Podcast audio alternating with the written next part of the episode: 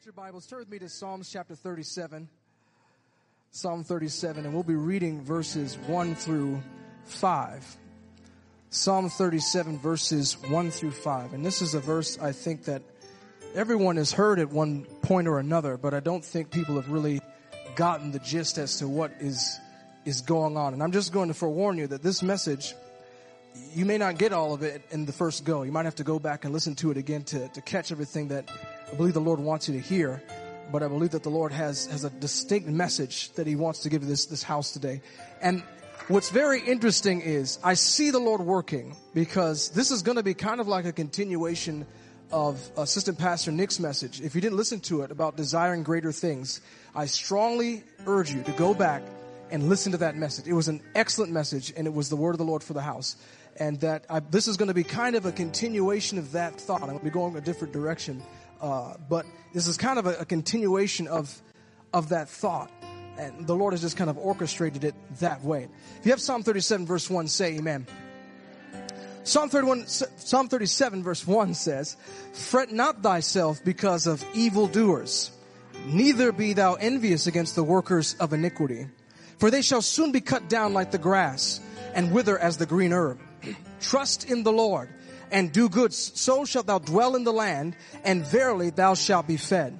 Delight thyself also in the Lord, and he shall give thee the desires of thine heart. Commit thy way unto the Lord. Trust also in him, and he shall bring it to pass. I want to read verse number four again, because from there I'll primarily be taking my thought, which simply says, delight thyself also in the Lord and he shall give thee the desires of thine heart. Today I want to preach to a message simply entitled, I would be delighted. I would be delighted. Look at your neighbor, just give him a big smile to say, I would be delighted. And I believe by the help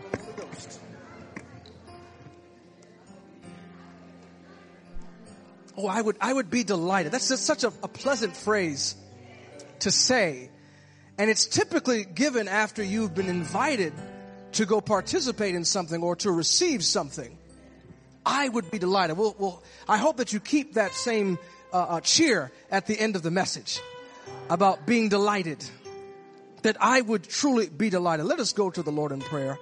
And I'll just tell you right off the bat that the, the main objective of this message is for God to really deal with our hearts. I mean, to really, really get into our hearts and for us to see His heart to see His desire, to see His passion for the people of God. Let us pray today. Father, we right now, I, I, just commend this message into your capable hands. We, I put the outcome of this in your hands. I can do nothing, but through you, Lord Jesus, all things are possible. And I pray in the name of Jesus, shake us to our core, convict us, mold us, shape us to be more like you. Make, make us in your image. Give us your heart, oh God. Let us pray even as you prayed in the Garden of Gethsemane. Nevertheless, not my will, but thine will be done. God be glorified in this house. We bless you and we worship you and adore you. And in Jesus' name, let the church living God say amen. You may be seated. So I'm going to talk about the difference between your needs and your wants.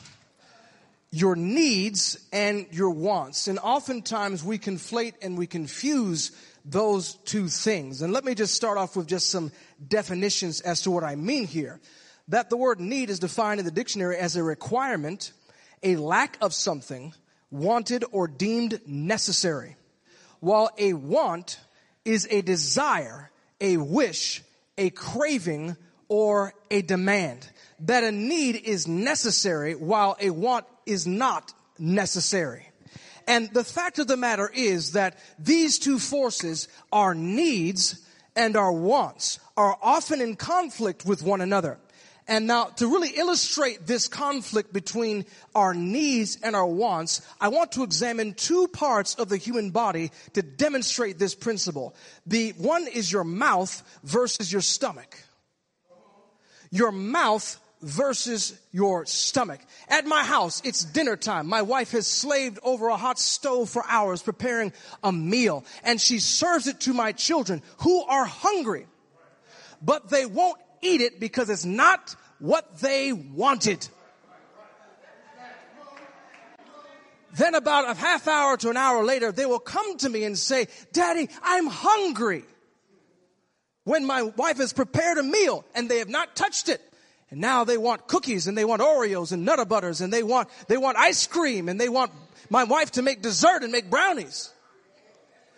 Now here's the thing, folks. They're hungry, but they're refusing to meet a need because it does not match a desire.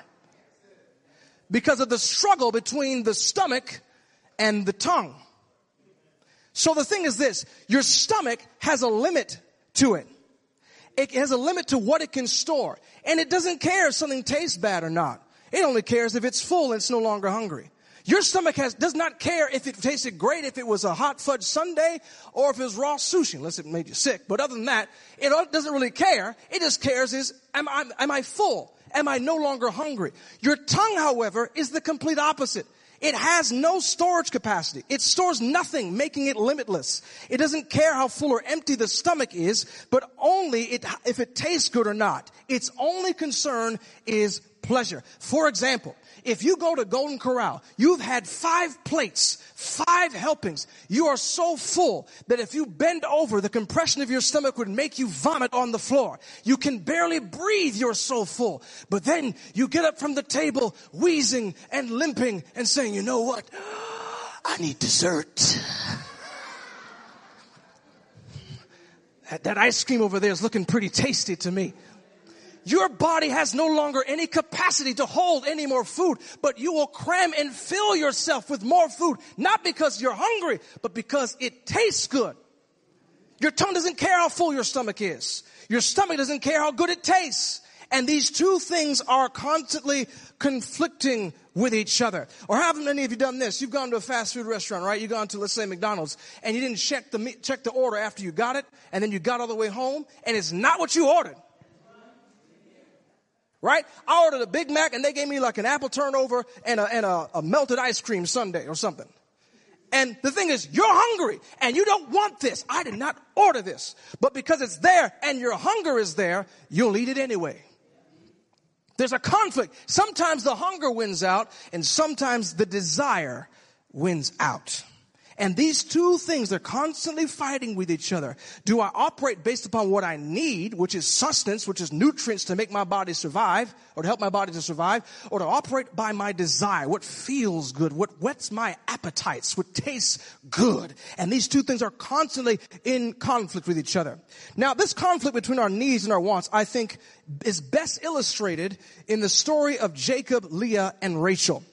And I want to give some context here. Turn with me to Genesis chapter 29, verse 16. In the story, the narrative of Jacob, that Jacob was a twin. He had a twin brother by the name of Esau. And the Bible says that Jacob, he tricked uh, uh, Esau out of his birthright and he deceived his father to get his blessing. And because of this, Esau was livid. He was angry and he wanted to kill Jacob. Jacob then ran away from his father's house and went to his uncle's house, uh, the, the uh, brother of his mother, Rebecca. Her, her, his uncle was named Laban and he comes to the house. And when he comes to the house he meets a woman by the name of Rachel. And the Bible tells us here in this text regarding Rachel and, uh, and regarding her appearance but also that Laban had a second daughter by the name of Leah. Now look at this very closely. Genesis chapter 29 verse 16 says and Laban had two daughters. The name of the elder was Leah and the name of the younger was Rachel. Leah was tender eyed, but Rachel was beautiful and well favored. And Jacob loved Rachel and said, I will serve thee seven years for Rachel, thy younger daughter. So Jacob loved Rachel, but he did not love Leah. And the, the reason why we are given in the scripture is said in verse number 17, in that Leah was tender eyed, but Rachel was beautiful and well favored. That Rachel was attractive. She was fine. She had it all in a bag of chips. She was attractive. Leah was tender eyed. Some say, some people have said that she was cross-eyed or that she was cockeyed, or but, but actually biblical scholars believe that her eye color was dim. And that because she lived in the harsh environment of, of the sands and the wilderness and so on, and, and being in this, being uh, living a nomadic life, that her eyes were not brilliant in color like her younger sister's was, and because of that, she did not appeal to Jacob's appetites. Now we're going to dive a bit deeper into this whole tender-eyed thing later. Keep that in mind. It's a pretty big detail as to really understanding the dynamic that is between Rachel and Leah. So the thing, fact of the matter is Rachel appealed to Jacob's desires and Jacob so desired her that he was willing to put in the work to obtain her and obtain her hand in marriage. And the thing is he did not love Leah. However, Laban decided, uh, deceive Jacob and tricked him into marrying Leah instead. This is the, the, the classic McDonald's example, right? I ordered the Big Mac, but I got a fish sandwich. And I'm taking a bite out of this thing and it's not what I ordered. And because it's not what I ordered, I'm upset about the situation. And so now after discussing the matter, Laban allowed Jacob to marry Rachel if he served him for another seven years. Now look what the Bible says here in Genesis 29, same chapter, verse number 30. Genesis 29, verse number 30. And he went in un, also unto Rachel, and he loved also Rachel more than Leah, and served with him yet seven other years.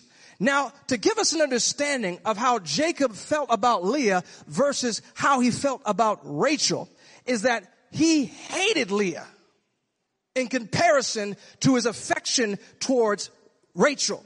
Leah was rejected. She was the rejected, unwanted, and hated spouse of Jacob. While Rachel was the one that he desired. Look it says here in Genesis 29 verse 31. And when the Lord saw that Leah was hated, he opened her womb, but Rachel was barren.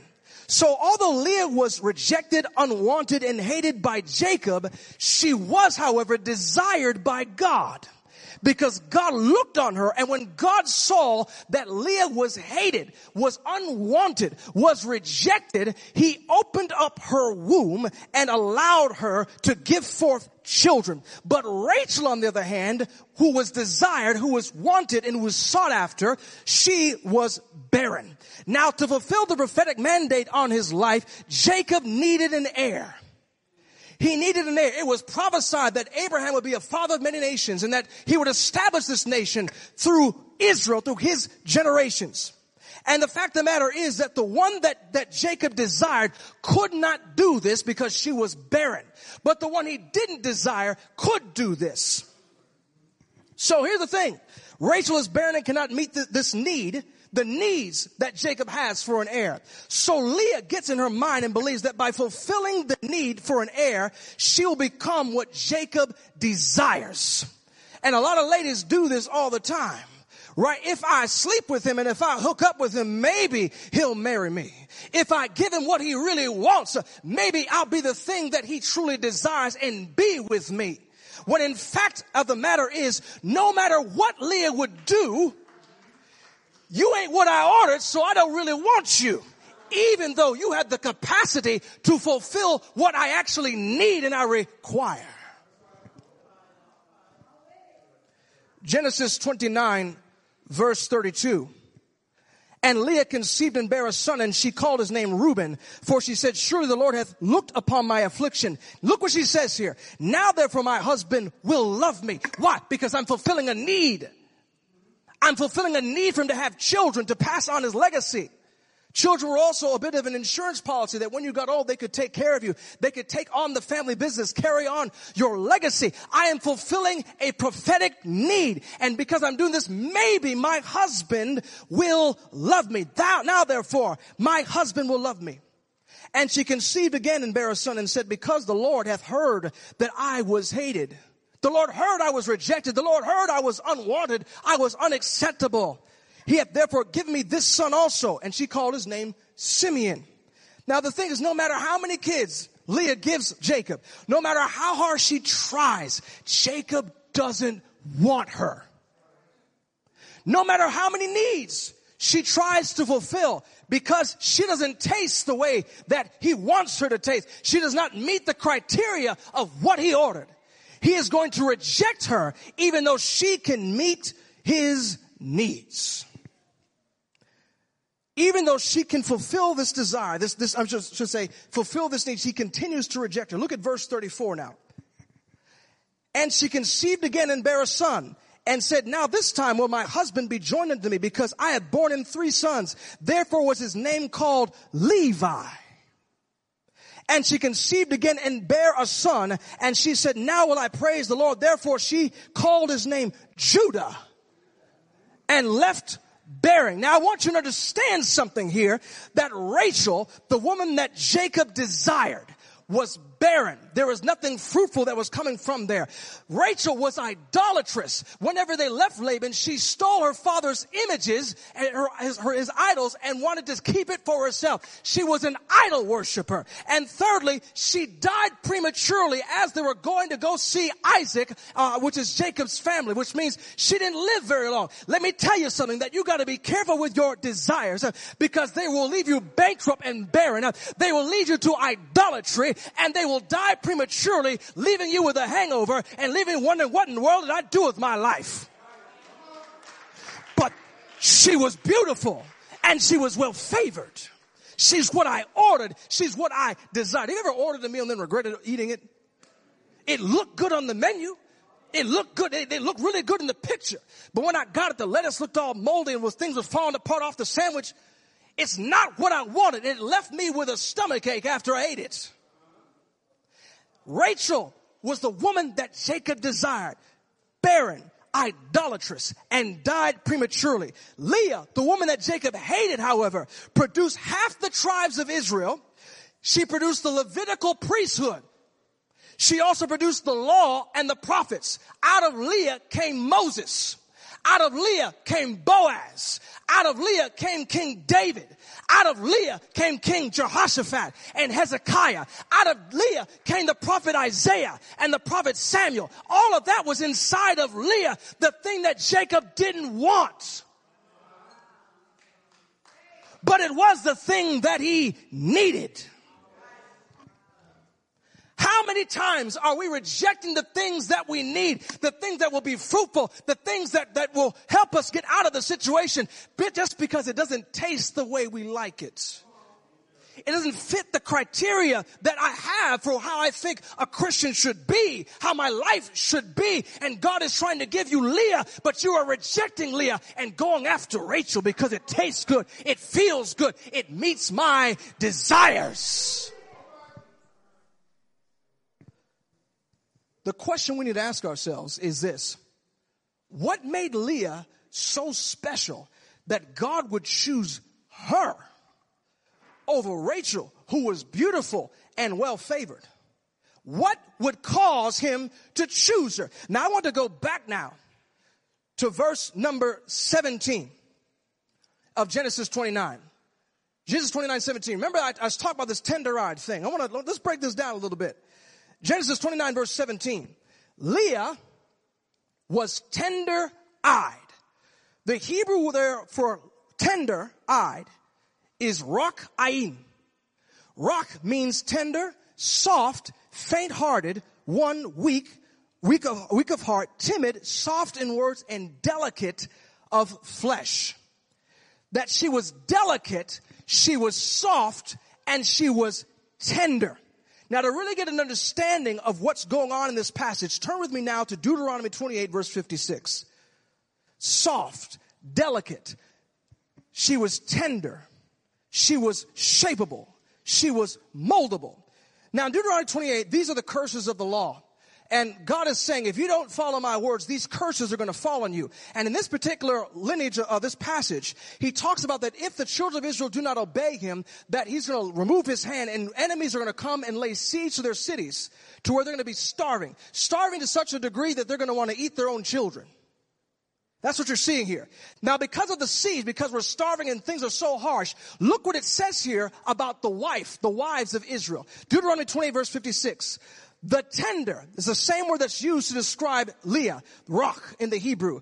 The tender and the delicate woman among you, which should not adventure to set the sole of her feet, foot upon the ground for delicateness and tenderness, her eye. Notice this. Tenderness, her eye shall be evil toward the husband of her bosom and toward her son and toward her daughter. The word tenderness, when we're reading this passage, we read like uh, Genesis chapter 29, where it talks about Leah was tender-eyed. We tend to think that it's talking about her physical appearance, but actually it's talking more so about her character. We think it's her, it's her appearance because it's comparing Rachel's beauty and being well favored. But in fact, it's actually referring to her character. Leah's character was, was tender, delicate, and soft towards Jacob. In other words, she was eager to become the kind of wife that could be shaped by Jacob's desires. Whatever you want, Jacob, I will become to, so that you can be pleased. Whatever you want, Jacob, just, I just love me, accept me, receive me. She was tender and she was delicate and she was moldable and she was shapeable. This is why throughout their marriage, she was constantly trying to win Jacob's love and affection. She was humble and meek while Rachel was everything that Leah wasn't.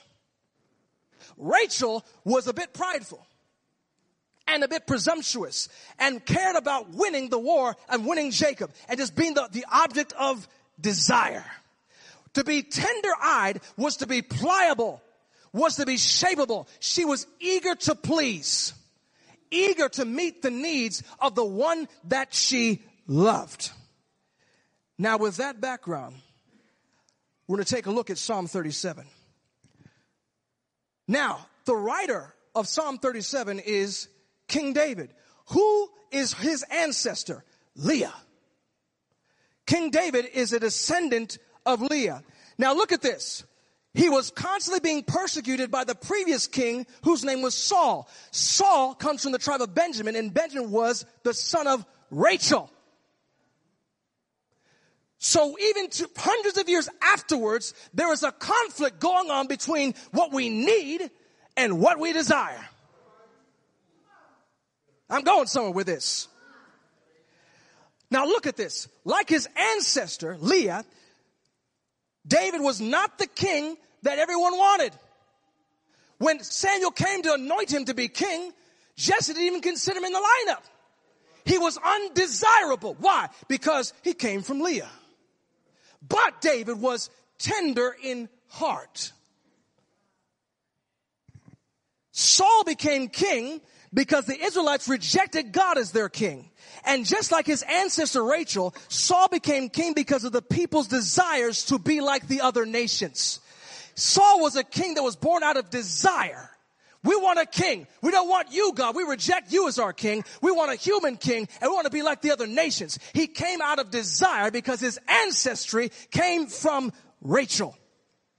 Now, just like his ancestor Rachel died after committing idolatry by stealing the idols from her father, Saul in his kingdom died after he committed idolatry by disobeying the Lord, and this caused God to reject him. Now look at 1 Samuel chapter 15. 1 Samuel 15 verse 22.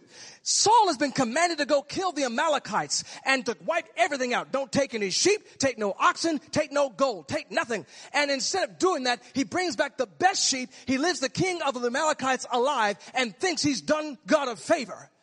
1 Samuel 15, 22. And Samuel said, hath the Lord as great delight in burnt offerings and sacrifices as in obeying the voice of the Lord. Behold, to obey is better than sacrifice and to hearken than the fat of rams. For rebellion is as the sin of witchcraft and stubbornness is as iniquity and idolatry. Because thou hast rejected the word of the Lord, he hath also rejected thee from being king. When Rachel committed idolatry, she died in childbirth, giving birth to Benjamin. And Benjamin is the father of Saul in the, in the line of descendancy. And when Saul, he committed idolatry by being stubborn and not listening to God, his kingdom was removed from him and he died in battle in the Philistines. Because there was a war between what I need and what I desire. Now look at this. When David fled for his life, Saul tried to find him and killed all the priests. The priests were Levites and Levites are descendants of Leah. The needs was being killed by the desires. Saul, who represented Rachel, killed off all the priests And we gotta be careful. If we don't get our desires under control, it will kill the priests in us uh, and the king that's inside of us. Uh, you've got to get your desires under control. So there was a war between the king that man desired and the king that God desired and man needed. This is why David was called a man after God's own heart. He was the man that God desired. He was not the king that the people desired, but he was the king that the people needed. Now look at our main text here. This is David writing now. He is a descendant of Leah. He is a descendant of the rejected. He is a descendant of the unwanted, the deplorables, the untouchables. Psalm 37 verse 1. Fret not thyself because of evildoers, neither be thou envious against the workers of iniquity, for they shall soon be cut down like the grass and wither as the green herb. Saul is coming after me. He is an evildoer, but I'm not going to get discouraged because as I know all desires, they eventually fade and the need is going to, is going to beat the desire. He says here in verse number three, trust in the Lord and do good. So shalt thou dwell in the land and verily thou shalt be fed. Delight thyself also in the Lord, and he shall give thee the desires of thine heart. The Hebrew word there for delight is anag. It's the same Hebrew word that's used in Deuteronomy 28, 56, which talks about the delicate and the tender-eyed woman. It has tender, which is rock, which is what is used to describe Leah. And then it says delicate, anag. Meaning that they're synonyms. So the, in other words, David is saying that we need to be tender like Leah. Whenever we read this verse, we often think that if I find pleasure in God, that God will give me whatever I want. But the word anag does not mean that. Anag means delight, delicate, to be soft, to be made pliable. In other words, if I make myself pliable to God, He will not give me the desires of my heart, but He will give me the things to desire if I allow God to change my heart, He will change what I desire. Instead of desiring the world, I'm going to desire Him. David said, one thing have I desired of the Lord, and that will I seek after, that I may dwell in the house of the Lord all the days of my life, to behold the beauty of the Lord and inquire in His temple. He is saying that we've got to be pliable. So God is looking at us right now as a church body and he said, I would be delighted to give you what you want. I'd be delighted to bless you. I'd be delighted to save you, to love you, but you cannot experience my delight until you make yourself pliable, till you become tender eyed, until your desires are my desires. But God, I don't want this. I don't want this. Doesn't taste good. This isolation doesn't taste good. This rejection doesn't taste good because nobody wants a Leah. That's why Jesus said, you'll be hated for my name's sake. Nobody wants a Leah. Nobody wants to be a Christian. Nobody wants to be plain. Nobody wants to be holy. Nobody wants to be righteous and have to reject the things and the lusts of the world because it's undesirable. But it's what you need to get to heaven.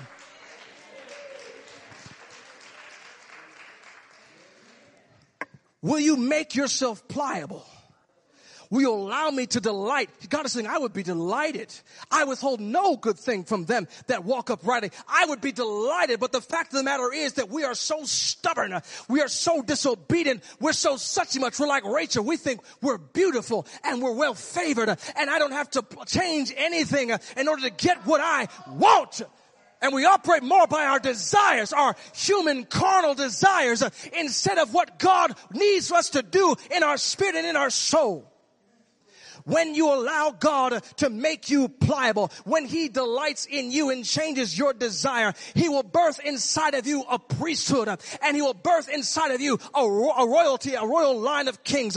First Peter 2 9 says this, but ye are a chosen generation, a royal priesthood and holy nation, a peculiar people that you should show forth the praises of Him who hath called you out of darkness into His marvelous light. The reason why you're unsatisfied and you're unhappy because you will not let God mold you. You will not let God sh- uh, shape you. You will not delight yourself in God. I want to close with this last thought. There's one descendant of Leah that I have not talked about. And his name is Jesus. Now think about that for a minute.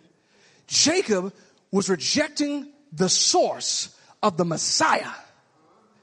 He hated the source from where the Messiah would come. Now, go back with me to Genesis chapter 29 and look again at verse number 17. Genesis uh, 29 verse 17. Leah was tender-eyed. We talked about being tender. But Rachel was beautiful and well favored. Let me talk about Rachel just for a minute. She was beautiful and well favored. The word for beautiful in the Hebrew is tarar.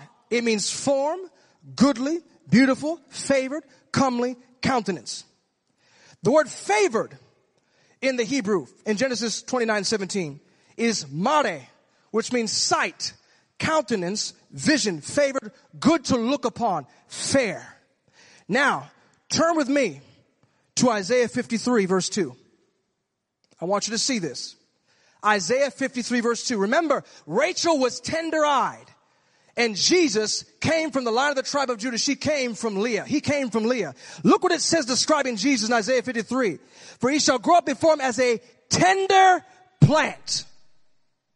And as a root out of dry ground, he hath no tarar, no form, nor comeliness. And when we shall see him, there is no mare, no beauty that we should desire him. When Jesus came, he again, because he came from Leah, he didn't taste the way that the Jews thought. They thought they're looking for a political figure, a conqueror who would uproot the oppression of the Romans. They're looking for some majestic uh, royal figure, someone who has power to overthrow the political tyranny that was coming. But instead, the King of Kings came in the form of a baby. And when we saw this Messiah, he was not beautiful. My former pastor back in, in Michigan, he used to say that Jesus was ugly. It says he had no beauty, no comeliness. When you saw him, you didn't desire anything from him. We always try to make Jesus look all buff and sexy and attractive. Some, some tall, long-haired, blonde-haired, uh, uh, hippie with blue eyes and high cheekbones. Jesus was not a good-looking guy.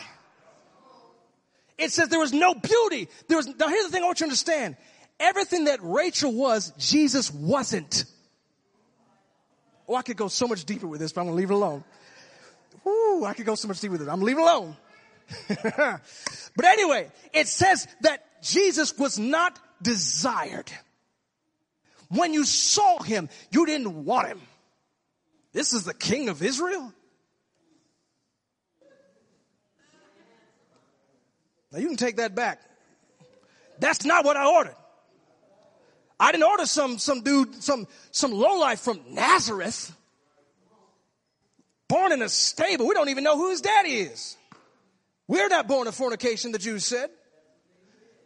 And they rejected the one who could save them from their sins. And they hated him. Now look what it says in verse 3. He is despised and rejected of men, a man of sorrows, acquainted with grief, and we hid as it were our faces from him. He was despised and we esteemed him not because we would not delight ourselves in a savior born in a stable. We would not delight in a savior who did not come to deliver us from the political tyranny, but he came to save us from our sins. We want things to change, but we don't want to change. Change the political landscape, Jesus, but don't change me. I'm good. I don't, I don't want you to change me. I'm set. I'm straight. I got this. I don't want you to change my heart. We just want you to get rid of the Romans, Jesus. Not deal with my sin. They're the problem, not me, Jesus. They're the reason I'm in this situation. They're the, they're the source of all my ills and all my troubles. And the fact of the matter is, Jesus didn't want it either. He said, nevertheless, not my will, but thy will be done. God is saying, I would be delighted if you would make yourself delightful. I would be delighted if you would finally stop fighting me and resisting me like hardened clay that the potter has in his hands that he's trying to shape. I have a destiny for you. I'm trying to birth a priesthood inside of you. There's a king inside of you. And I know that you think that you're all that. You don't need this Jesus I'm talking about, but you do. You're desiring something that, uh, that placates your flesh. You're desiring things that caters to your, your desires, to your lusts, and to the things that feel good, but they aren't good. Not preaching myself. Those chocolate chip cookies, they taste good but they ain't good. Those triple whoppers I like to eat, they, they're good. They taste good, but they ain't good. The things that are actually the most nutritious that your body needs are the things that don't always taste the best. The best. And because you will not kill your will and submit yourself to God, you're going to say, I'm hungry when Jesus has a table spread and as the hymn says, come and dine. The master calleth. Come and dine. You can feast at Jesus' table all the time. He who fed the multitude and turned the water into wine. To the hungry he calleth now, come and dine. But no, I ain't gonna eat that. No, no, no, no, no, no. That's not what I ordered. I don't, I don't want that, Jesus. I don't want to have to confess my sins. I don't want to change my life. I don't want to have to take up my cross and follow you. That's not attractive.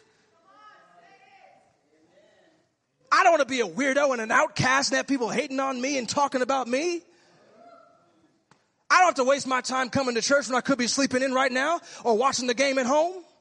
Why? Because church doesn't appeal to me. Doesn't, that's not what I desired. It's not what I want, but it's what you need.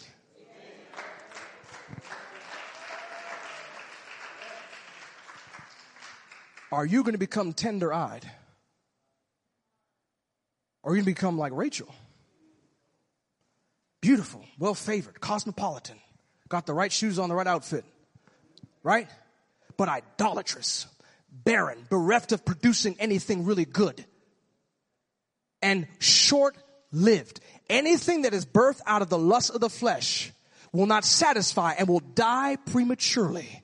But when you meet the needs of, when you come to Jesus, Jesus said, actually, Jesus said in John 6 35, He said, I am the bread of life. He that cometh to me shall not, not hunger, and he that believeth on me shall never thirst. David said in Psalm 34 verse 8, he said, Oh, taste and see that the Lord is good. But you won't even try because it doesn't look right. Uh oh. See, it doesn't look the way you want it to look, so you ain't even gonna try it. Let's say, I gotta quit. I could, I could go deeper into this, but I'll leave it alone. Unless you want me to. Okay. You asked for it. Turn with me to Genesis chapter 2. Look at verse number 9. Get Genesis chapter 2, verse 9 on there. Ooh, this is good. Genesis 2, verse 9. Now, this is the story of creation. It says this And out of the ground made the Lord God to grow every tree that is pleasant to the sight and good for food. Highlight those two phrases. Pleasant for sight and good for food.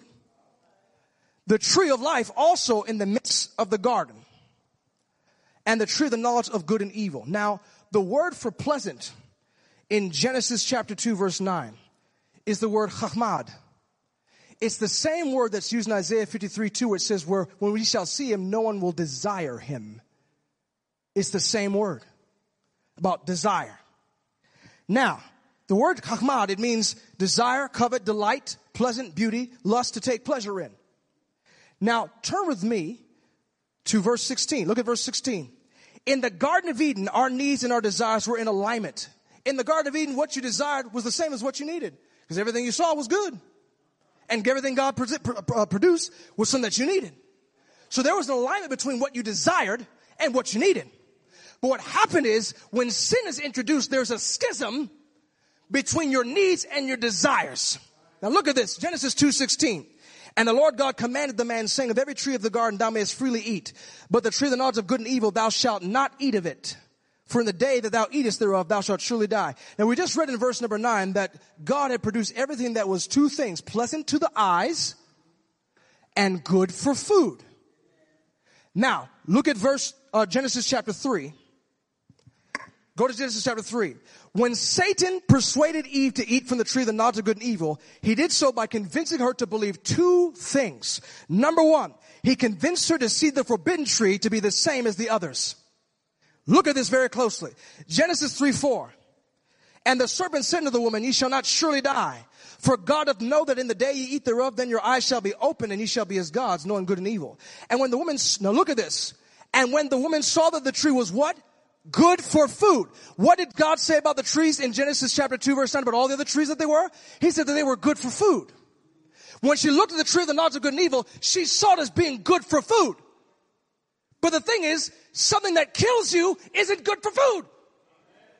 But she saw it as being good for food. Now look at this. Genesis chapter 3 verse 6. And when the woman saw that the tree was good for food and that it was pleasant to the eyes. What did the Genesis 2 9 say? That God had made every tree in the garden to be good for food and pleasant to the eyes, to the sight. And a tree to be chachmad, to be desired. The same word that's used to describe Jesus in Isaiah 53, that no one would desire him. So what Satan does is, what he does is he makes the things that you look at that you don't need and convince you it's something that you need and that it's good for you because she now saw the tree that could kill her, that would kill her, as something that's this, as nutritious as all the other trees that God had given me. And what, what the devil does is he starts to say, hey, you need this when you don't need this. You just want this. You ever been to a store and you're trying to buy something and the salesperson keeps upselling you? Oh, you need to get the deluxe package. No, bro, I'm just trying to get the, the, the, the, minimum, you know, the basic pack. No, no, no. You need, need, need to go platinum. You need to go platinum. See, you need this, right? This will make your life so much better if you get the platinum package, if you just upgrade up to this. And so Satan got Eve to see the tree to be good for food, even though the tree was going to kill her. And what the devil does with us is that he uses our desires to make things that are bad for us look good to us. Everything that the tree of the knowledge of good and evil was, Jesus wasn't. Because no one hakmad him. No one, when we saw, him, we didn't desire him. He's the complete opposite of what you want. But he's absolutely what you need.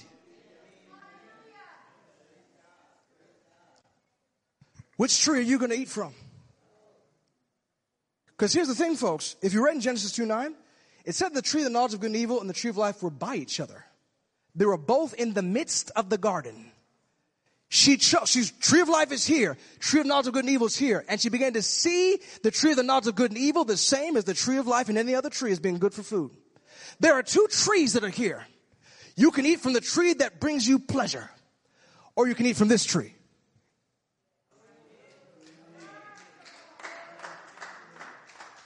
Because it's at the cross, at the cross where I first saw the light and the burdens of my heart, they rolled away.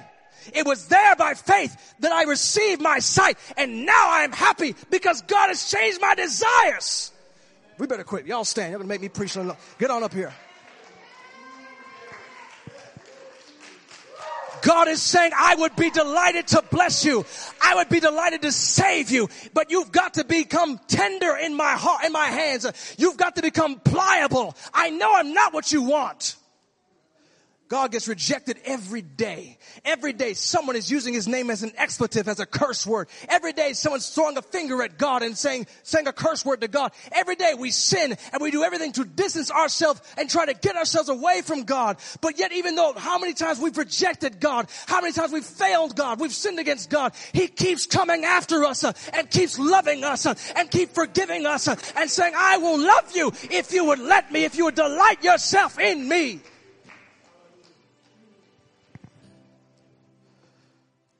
Will you delight yourself in the Lord? Will you be delighted? Will you be delighted and allow God to change this stubborn, hardened heart? There's a whole other part of this message I can't even preach because it's too much. It'll be a part two. But the fact of the matter is that the reason why that we are unsatisfied with the things that we are designed because they're Rachel's. It's all icing and no filling in the cake. If all you did was eat the icing, it's sweet, it's great, but it doesn't fill you. Here's the fact of the matter is, some of you are full. You're full, but you're hungry. You're full of pain. You're full of unforgiveness. You're full of traumas. And these things do not have the nutrients to sustain you anymore. But Jesus said, I'm the bread of life. And if you come to me, you'll never hunger anymore because I've got what you need. When the children of Israel saw the manna, they said, what is it? What is this thing? I don't want to eat this stuff. And they started complaining in the wilderness because it wasn't what they wanted. But it was the manna that kept them alive for 40 years in a wilderness. When the Jews saw the bread of life, the true manna that came from heaven, they said, what is this? And they rejected him, even though he would keep them alive for not just 40 years, but for all eternity. offer you this opportunity. Will you let God be delighted in you? Will you let, will you make yourself delightable? Will you delight yourself in the Lord and become pliable, become delicate, become soft? Will you allow him? Will you become conformed to the image of his dear son as it says in Romans 8:30? Or are you going to continue to resist and keep clinging to Rachel? Keep pursuing Rachel. Rachel may be a dream. Rachel may be a, a, a lost opportunity. Rachel might be a career that you didn't, you couldn't quite get started. Rachel might be that fine girl, that fine boy that you think is going to finally give you completion and give you satisfaction. Rachel might be a drug and might be that, that good night's rest that you've been seeking after. But you will never truly get it because you will not allow God to program you to receive it. You're not in a position to receive that which you need until you finally stop fighting God and delight thyself also in the Lord. These altars are open. Let God mold you. Now, typically when we come to the altar, we come to the altar with our own petitions. God, I want this. God, give me this. God, heal me. God, do this for me. But come to this altar not asking God to do something for you. But asking you're asking, can I do something for you, God? Can I be what you want me to be? And when I make myself available, I know God, you're going to fix whatever's wrong with me. God has to let me, you have to delight yourself in the Lord so that now that your needs and your desires become the same. Instead of them fighting against each other. When your desire is Jesus, you can have as much as you want. You can have as much as you want and you won't get fat either. You won't have to go work it out. When you, when you consume and you take part of Jesus, you'll find what you need. These altars are open. I would be delighted to come and pray for you. And God would be delighted to change you. Hallelujah. God bless you. And turn this over to Pastor here. Praise God.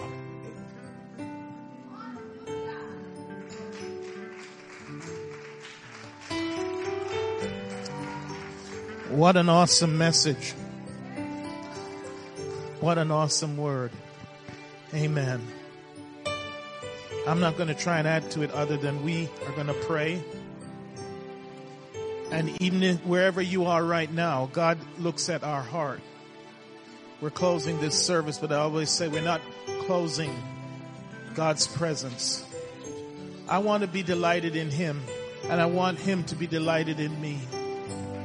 And when we do that honestly, when we come before Him with a sacrificial heart, that's when God can change us. Hallelujah. We're going to pray as we're praying for these at the altar. Wherever you are, open your mouth today. Seek to touch the throne of God. Father, we just thank you. Hallelujah. Lord, even right now, Lord God, for everyone in this sanctuary, Lord, as your word has gone forth, Lord, this word was for us today, Lord God. Lord, I take this word for myself, Lord Jesus. Help me to look for Leah, Lord God. Oh Lord, to desire the things that I need, Lord God. Not that I want, Lord God. Lord, I pray right now, Lord Jesus, that you do a work in our lives. Hallelujah. Lord, that you gave us this word. You spoke to us today. Help us, Lord God, to find a place to seek you, Lord God, to draw near to you, Lord Jesus. Hallelujah. We need you today. Father, Lord, we are in perilous times. Lord, we ask you, oh God, to let your word find good soil. Speak to our hearts right now, Jesus. Lord God, help us to be repentant, to humble ourselves, to be tender-eyed before you, Lord God, that you can bless us, that you can open a barren womb, that you can multiply us, that you can pour out of your spirit into our hearts, into our lives. Oh God, we come to you right now, Lord Jesus. Direct our path. Lead us in paths of righteousness for your name's sake. Uphold us, Lord God. Hallelujah. Lead us. Hallelujah. Church, I'm just going to let you pray. I'm going to pray right here, but you open your mouth right now and you lift up your voice and cry aloud. Hallelujah.